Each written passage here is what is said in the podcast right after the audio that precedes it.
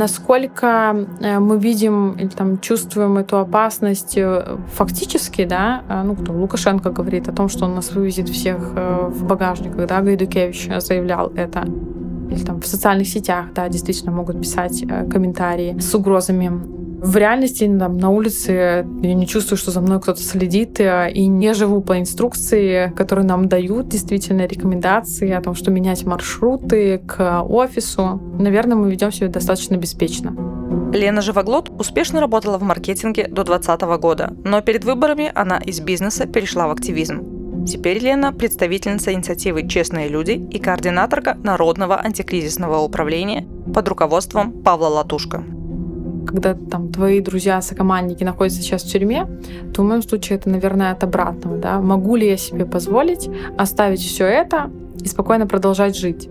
Я осознала, что мне скорее не хватает, наверное, силы духа, чтобы оставить борьбу и сражения и пойти наслаждаться гражданской жизнью, вернуться к построению карьеры.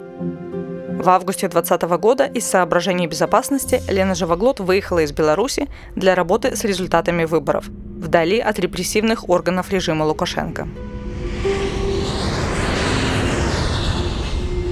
И мы вылетели с рюкзачками четвёртого августа из расчета на две недели. Мы так осознанно подошли к этому, заложили время на то, что мы подготовим отчет. Потом интернет, наверное, будет сбоить, пока там люди пришлют протоколы. Ну и после вернемся. Мы вылетели, и, наверное, там до девятого августа уже пошли репортажи на гостелеканалах о том, как кукловоды, как крысы бегут с корабля, как зачинщики революции, видеоряд наш из аэропорта. Вернуться домой Лене так и не удалось. Мы встретились с ней в Варшаве, чтобы поговорить о том, возможно ли быть революционеркой на полставки, и как приблизить момент отлета самолета с Лукашенко из Беларуси в одну сторону. А также поговорили об известной акции на границе, во время которой активисты перекрывали дороги в Польше, Литве и Украине. Вы слушаете подкаст «Пашпорт», и я, его ведущая, Полина Бродик. До августа две тысячи двадцатого года я работала в сфере маркетинга, была управленцем. И, в принципе, вся моя профессиональная деятельность связана с маркетинговыми коммуникациями, с управлением компаниями и персоналом. Это был опыт работы в агентстве маркетинговых сервисов, где я по итогу вышла с позиции управляющей компании, я была директором по найму, это не мой бизнес. И потом я пошла в сеть кинотеатров, Silver Screen на тот момент называлась, и была директором по маркетингу там. Дальше жизнь сложилась так, что я выехала даже из страны, из Беларуси. Это было долго принимаемое решение, сложное. И к марту две тысячи двадцатого года я приняла решение, что я уеду из Беларуси, уеду к мужу в Санкт-Петербург. Я уехала и даже успела составить вообще-то резюме. Но потом началась пандемия. Мои все планы нарушились, а потом началось интересное время в Беларуси. Я наблюдала дистанционно, в онлайне, что происходит, предвыборная кампания, начался Тихановский, Бабарико, Цепкало, и я вернулась в Беларусь через три месяца, потому что были ковидные ограничения, вернулась в Беларусь и стала заниматься революцией, предвыборной кампанией, гражданской инициативой «Честные люди». Поэтому получается, что до августа две тысячи двадцатого я работала в маркетинге, успела уехать и успела вернуться. И вот так начался гражданский активизм.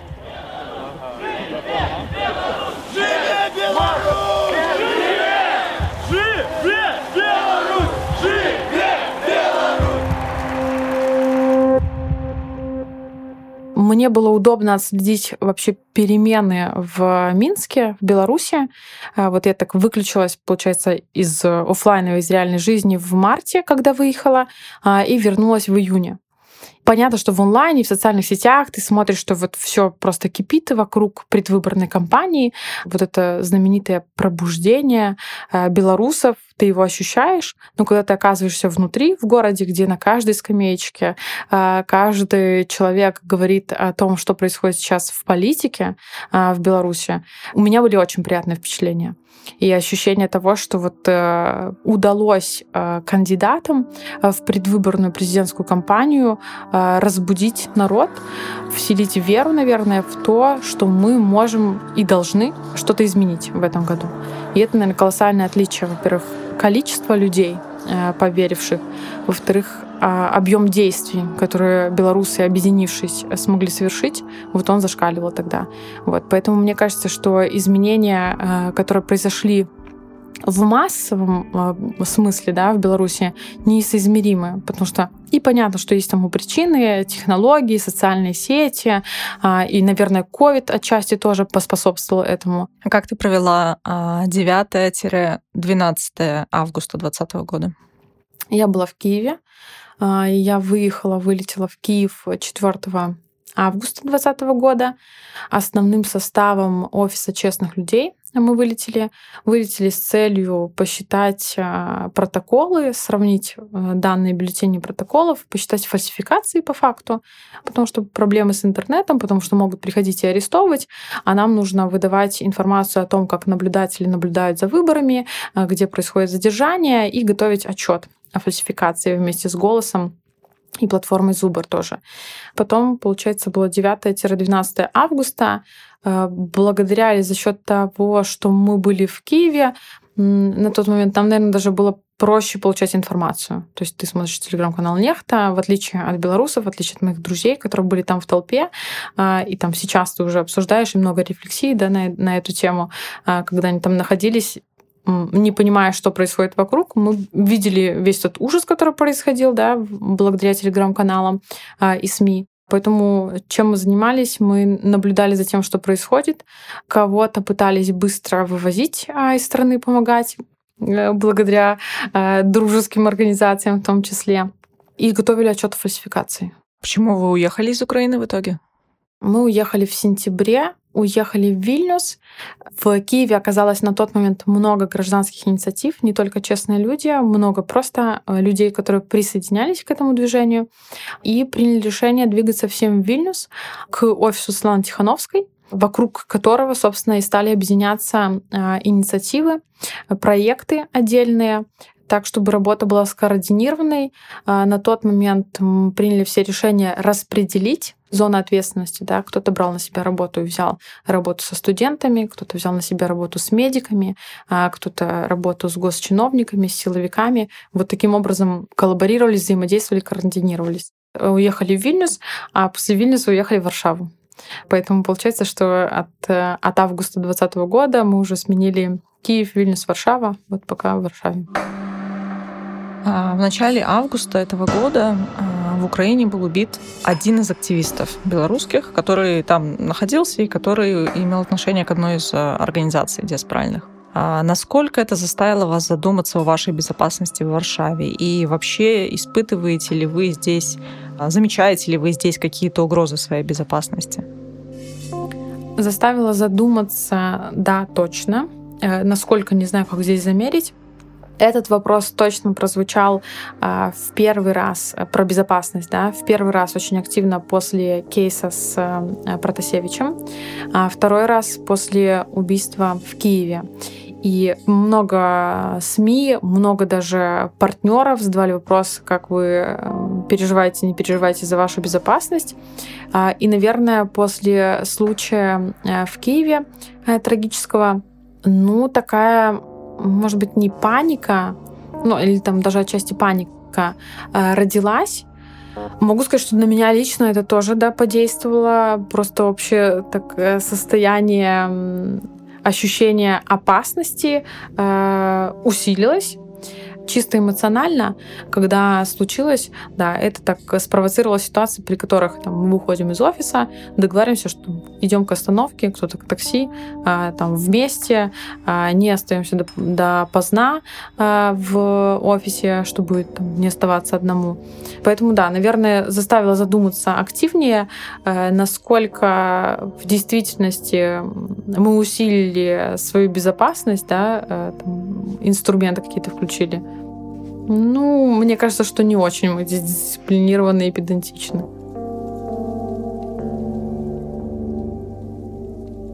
Жалела ли ты в течение всего этого периода хотя бы раз о том, что предпочла, ну, вначале гражданскую активность и потом, в принципе, политическую деятельность твоей предыдущей коммерческой деятельности, при которой, в принципе, можно было бы оставаться до сих пор дома в Беларуси и... ну, относительно безопасно себя ощущать рядом со своими близкими, друзьями, семьей. Жалела точно нет, не жалела. Задумывалась ли, что я выбрала там правильный путь? Да, безусловно, потому что это сложный год, больше уже года, да, прошли все годовщины. И включение в этот активизм, и, и выезды из страны, и во все организации вступления. Задумывалась точно. В моем случае, наверное, самый мощный мотиватор — это политические заключенные в целом, ну и, конечно, частные случаи. Да? И я примеряла действительно на себя вот сейчас отключиться и уехать, понятно, что не в Беларусь, но уехать там, не знаю, в Европе или в Америку куда-то. Примеряла это и решила, что я не смогу, наверное. Не смогу. Ну, не то чтобы это высокопарные слова, да, там с чистой совестью можно пробовать совмещать у некоторых, да, тоже такая версия есть, там пытаться жить жизнью гражданской или там работать параллельно. Это не мой случай. Но не жалею, и более того, с течением времени крепчаю в убеждении, что заниматься, ну, то, что мы называем революцией, да, там, гражданским активизмом, политикой, на вот так полставочки не очень реально. То есть все равно у тебя меняется образ жизни, ты на сто процентов находишься в этой деятельности. Не находимся мы сейчас в том состоянии все, когда у нас есть избыток ресурсов, у Демсил, там, политических штабов, гражданских инициатив. Их недостаток, да, человеческих ресурсов. И не находимся в том состоянии, чтобы там, два раза в неделю проводить планерку, фиксировать задачи и так в полсилы, в полноги решать эти задачи. Как бы мы ни говорили, что мы давим на режим Лукашенко и расшатываем его, он существует пока. Это система, которая строилась не то что двадцать семь лет, сто лет строилась. И мы не имеем сейчас положения, при котором можно составить план действий по срокам и так вовлекаться как-то так потихонечку. Верю в то, что от объема прилагаемых нами усилий зависит результат. В результате не сомневаюсь нисколько. Тут вопрос времени. И вот чтобы это происходило быстрее, мне кажется, чем больше будет тех людей, которые готовы делать что-то, да, а, а чтобы делать, нужно не терять веру, а чтобы вера не терялась, наша задача гражданских инициатив или политических штабов в том, в том числе собирать белорусов, да, бодрить их, вовлекать в этот процесс, с учетом того, что происходит в стране и как сложно находиться внутри и проявлять вообще какую-то гражданскую позицию. Вот. Поэтому получается, что эта история про то, что нужно много работать и трудиться, чтобы быстрее приблизить результат. Поэтому нет, не жалела точно и не жалею.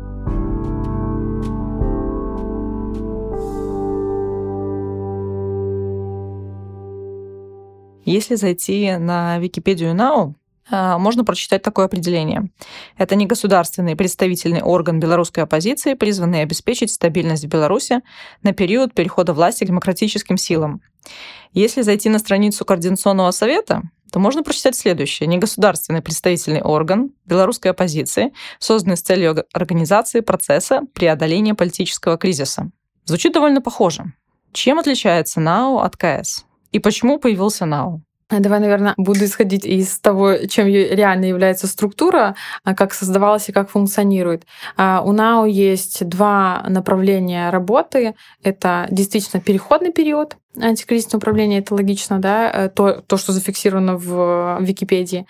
И есть кусок, и он на самом деле основной сейчас работы, будем называть его по приближению момента отлета самолета, мы это называли, да, ухода Лукашенко, вот этого до до транзитного периода. И это, по большому счету, все сводится к давлению на режим Лукашенко по разным направлениям. Масштабированному, либо точечному, в зависимости там, от компании, да, на чем мы фокусируемся в тот или иной момент времени. Поэтому, по большому счету, в Википедии отражен один пласт работы, да, и не говорится про другой. Координационный совет изначально создавался как переговорная площадка для диалога с властью, и туда входили и входят люди, которые представляют какие-то организации, структуры, такие представительские функции точно преследовались. Вот. С течением времени возможности деятельности и функционал преобразовывается в Координационном совете однозначно, когда у тебя члены президиума, часть в тюрьме и члены основного состава Координационного совета в тюрьме. И это люди, которые ограничены в своей деятельности. И вот если на текущий момент там, без определений сравнивать, да, так буду говорить своим языком, надеюсь, никого из своих коллег не задену, то НАУ может себе позволить более жесткие действия и в паблике в том числе, да, более жесткие инструменты давления на режим. То есть НАУ может заниматься санкциями, Координационный совет едва ли может себе позволить вести такую деятельность, да, потому что люди находятся в Беларуси. Руководитель НАУ — бывший министр культуры Республики Беларусь Павел Латушко. До девятнадцатого года он также занимал должность посла Беларуси в нескольких странах. После того, как Павел публично поддержал протестующих в Беларуси, Лукашенко лишил Латушко дипломатического ранга, а сам оппозиционер попросил политическое убежище в Польше. Белорусы продолжают бороться за свои права и свободы, несмотря на те огромные репрессии, которые осуществляет диктатор в отношении белорусского народа, несмотря на то, что таких репрессий не знала история Европы за последние сорок лет. Как политик, бывший посол, министр, член Президиума Координационного совета, руководитель Народного антикризисного управления, я абсолютно поддерживаю требования белорусского народа. Немедленное освобождение всех политических заключенных, привлечение к ответственности всех виновных в репрессиях в отношении белорусов и проведение еще в этом году новых демократических выборов без диктатора.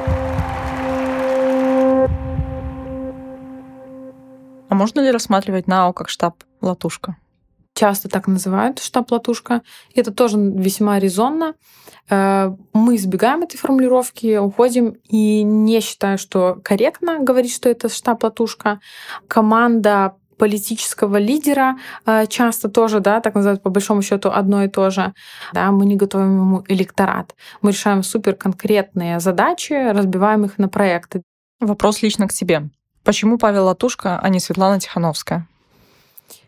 Подходы в работе, думаю, мне ближе по, наверное, напору действий, количеству действий, по энергии, возможно.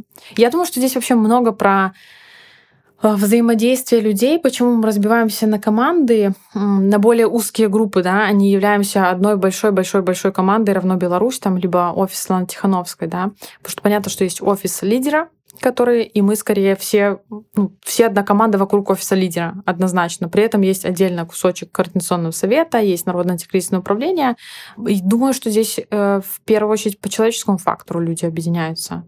Моя такая позиция, да. Предположим, что в ближайшее время в Беларуси пройдут честные и независимые выборы, на которых будут баллотироваться Сергей Тихановский, Павел Латушко, Виктор Бабарико, ну и, допустим, Цепкало. За кого ты проголосуешь?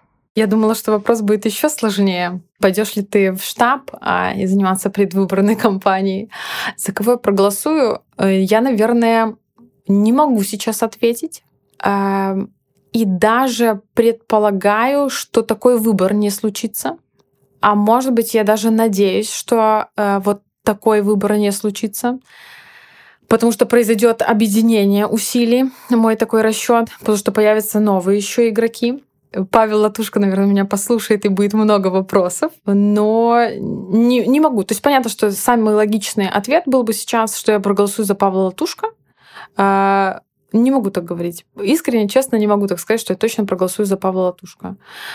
Считаю, что до, до этого момента, когда нужно делать выбор, нужно проделать большой путь, и верю в то, что у нас получится скоординироваться и объединять усилия.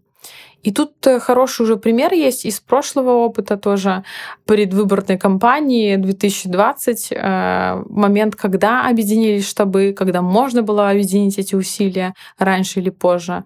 Вот. Поэтому я надеюсь на то, что выбора такого не будет, что он будет в другом составе. Ну, посмотрим, как. Ты думаешь, если будут баллотироваться названные мужчины, у них не будет политических амбиций у каждого персональных? А когда ты говоришь о выборах, ты представляешь, что это президентские выборы, президентская республика? Да. Ух, э, во-первых, я не за президентскую республику, э, вот, э, поэтому тут тоже роль президента вопрос, да, кто куда баллотируется, кого мы выбираем. Э, будут ли политические амбиции? Думаю, будут. Ну, даже, наверное, знаю, что будут э, у всех, э, какие у кого будут позиции, э, и эта конкуренция будет, либо коллаборация. Вот я, наверное, здесь провожу э, границу, да. Я вот не уверена в том конкретно, да. Я думаю, что вопрос клонится к Бабарико, э, наверное, ближе, и к Латушко. Э, я вот не уверена, что это будет конкуренция. А может быть, даже надеюсь, что это будет не конкуренция. Вот скажу так. Но не готова. Здесь можно вопросы задавать там Павлу Латушко в первую очередь. Понятно, что это, это моя дискуссия на тему, моя, может быть, вера или расчет даже, да. Поэтому я так говорю, что даже надеюсь, что не будет этого выбора прямого. Хотя, ну, типа, чем плохо, когда мы будем в ситуации действительно демократических выборов, и появляются новые кандидаты, и там старые, условно, да, старые кандидаты, и это все прекрасная ситуация, когда ты приходишь в хорошем настроении на выбор и просто выбираешь между умными людьми, это здорово.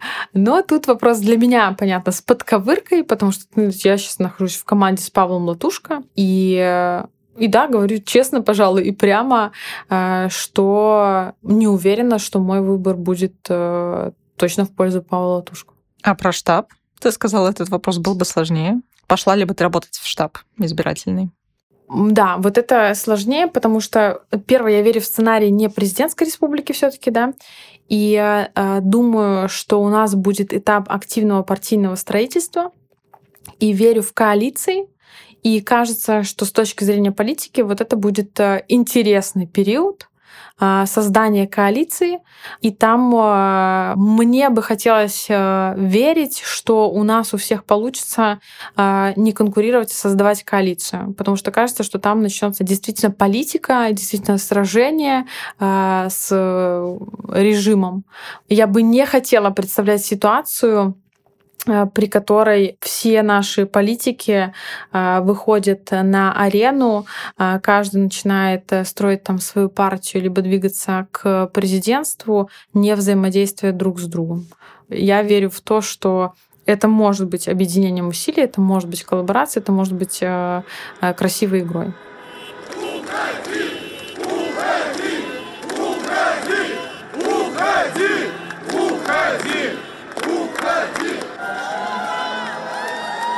Сейчас очень многие активисты э, или те, кто присоединились к борьбе, но, может быть, не считают себя активистами, ну, безусловно, разочарованы из-за того, что не произошло быстрые перемены власти, э, хотя, на самом деле, наверное, сложно было ожидать, что, что это случится в течение пары месяцев.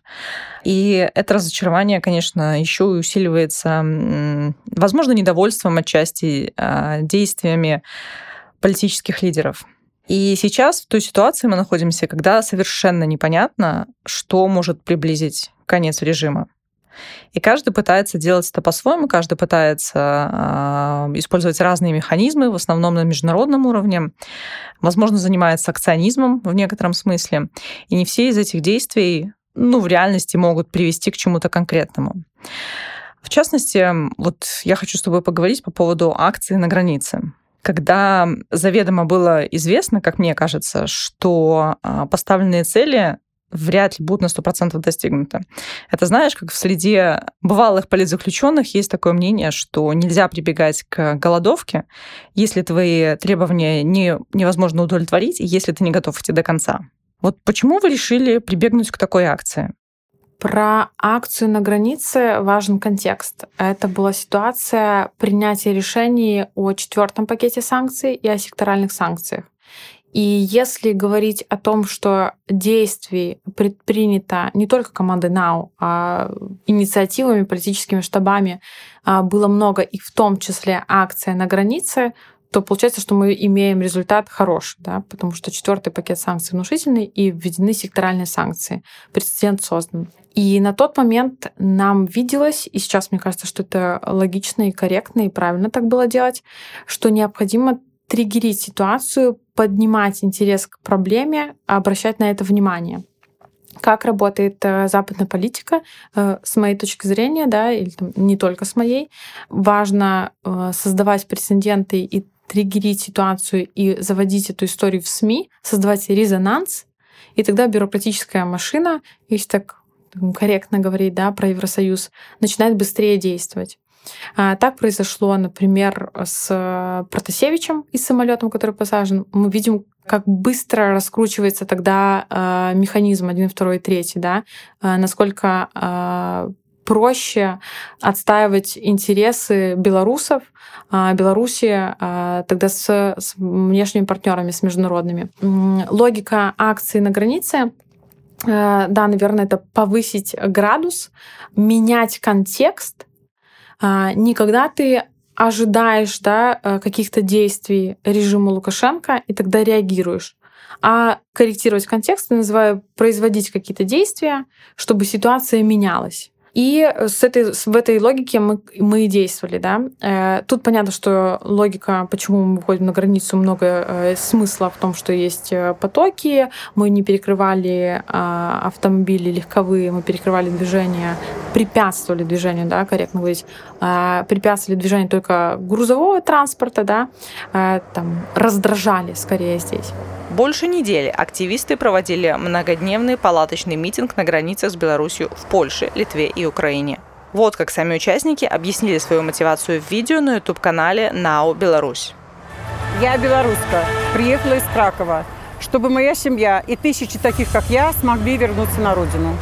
Я белоруска.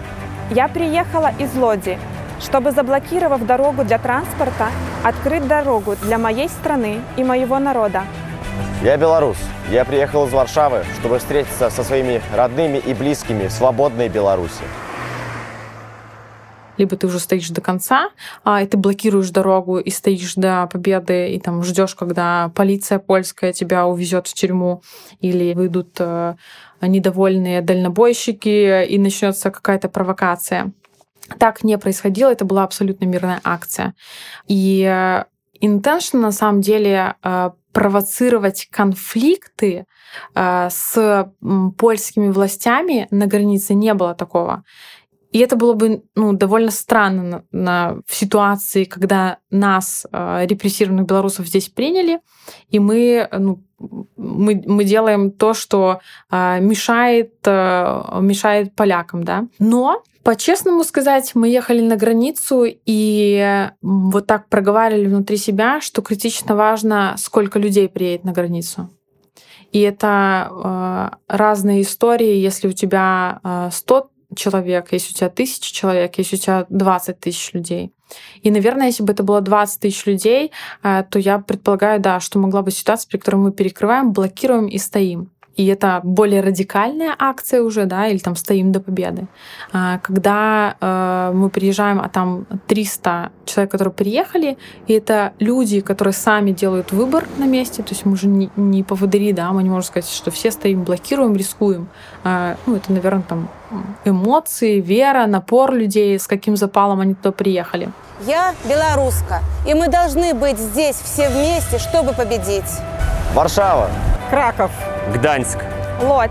Бяло-Подляск. Гдыня. Вроцлав. Белосток. Сопот. Мы на границе все. Не хватает только вас. Мы вас ждем. Изначально мы позиционировали, да, что мы, это будет абсолютно мирная акция, и мы не призываем к радикализации какой-то, но готовы действовать, вот, как, как того захочет народ. Когда прошел первый день и второй, стали присоединяться другие пограничные пункты, и мне кажется, что это тоже э, показательно и хорошо, да, э, не приехало много людей на один пограничный пункт, но распределились, там присоединилась Литва, э, присоединились в пограничный пункт Украина, э, и там было четыре, по-моему, да, у нас пограничных пункта в Польше. Вот. Э, люди воспринимали это как акцию, наверное, такую отчасти солидарности, да, взывание к проблеме Европейского Союза, да. Посмотрите, что происходит. Белорусы приезжают и там демонстрируют свое несогласие с режимом, даже находясь за пределами страны, и призывают вас включить быстро, оперативно и объемно санкции против режима Лукашенко. Вот. Поэтому мне кажется, что там, с точки зрения привлечения внимания, цель достигнута, да, с точки зрения консолидации, объединения белорусов настолько, насколько мы могли достучаться до широкой массы, да, людей в Польше, в Украине, в Литве, тоже, наверное, получилось. Мог ли быть другой исход и выход, да, от этой акции, что мы блокировали дороги и стояли там до, до последнего, например, с голодовкой, которую ты приводишь, да, мог быть, наверное, если бы было другое, другое количество вовлеченных людей. Какой для тебя был самый сложный момент за весь предыдущий год? Хороший вопрос. Даже больше, чем за год, скажу. Первое было, наверное, такой переломный момент. Это август. Выборы прошли, даже не, не дни девятое-двенадцатое, да, насилия, ну, потому что это все так происходило, там осознания в ходе было мало достаточно, да, казалось, что вот-вот, завтра, послезавтра мы победим, мы можем еще вернуться. В тот момент, в те дни было сложно ориентироваться. Это август, там, не знаю, сколько прошло уже, там, неделя, либо две, когда принималось решение о том, чтобы оставаться дальше, либо не оставаться во всей этой революции, потому что честные люди ставили перед собой очень конкретную, во времени зафиксированную задачу провести честные, прозрачные выборы или посчитать отчет о фальсификации. Эта задача была выполнена, мы подготовили отчет о фальсификации, и дальше был переломный момент у нас в команде, когда нужно было принимать решение, что делать дальше. Либо мы остаемся и выбираем для себя направление деятельности, и вот сейчас помогаем из Киева на тот момент белорусам. Либо мы уходим в гражданской жизни своей, и дальше тоже есть сценарий. Да? В одном случае ты думаешь, за какие направления и проекты браться, потому что это предельно стрессовая ситуация. В другом случае, если возвращаться к гражданской жизни, то куда возвращаться и к какой жизни, слишком много переменных. Вот, поэтому это, наверное, был на, ну да, самый, пожалуй, сложный, наверное, вот этот переломный момент принятия решений. Дальше есть сомнения, но ты уже движешься, да, у тебя уже есть ответственность перед людьми, у тебя уже есть там много ограничивающих факторов, а принять решение тогда было, да, сложно, переломно. Последний вопрос. А, назови три вещи, по которым ты скучаешь в Беларуси. Скучаю по дому в буквальном смысле, по, по быту, по квартире, по комфорту, потому что здесь я вот за больше, чем за год, только три недели назад въехала в жилье арендное, где длительность аренды на полгода договор. До этого я жила по две недели, по месяцу, я сменила около тридцати, наверное, мест жительств за это время. Вот, поэтому такой по, по быту дому, да, где ты приходишь, это все твое. А, вот поэтому скучаю раз. Скучаю по друзьям и родным, а, в том числе. У меня родители, муж, а, все осталось в гражданской жизни. Вот сейчас мама только приехала через год а, сюда повидаться. Поэтому все очень банально, по родным и близким скучаю. Скучаю, наверное, по образу жизни, потому как даже если э, уйти из политики, из активизма сейчас, э, то это все равно не возвращение в Беларусь, да, и скучаю по тому образу жизни, который у меня был. То есть я считаю, что я жила интересно, э, результативно, э, успешно, вот, ну и такой счастливой жизнью другой. Я не могу сказать, что я себя сейчас чувствую несчастливо, нет, но э, отчасти чувствую себя в заложниках ситуации, вот. И то, когда я смотрю на ту картинку, да, ту жизнь, которую я жила, и какие сценарии жизни у меня были в мои, на момент двадцать девять, э, то да, я скучаю по вот этому выбору, который у меня был тогда, и потому как я вот э, жила, и не потому что это было там легко, потому что это было интересно и по-другому.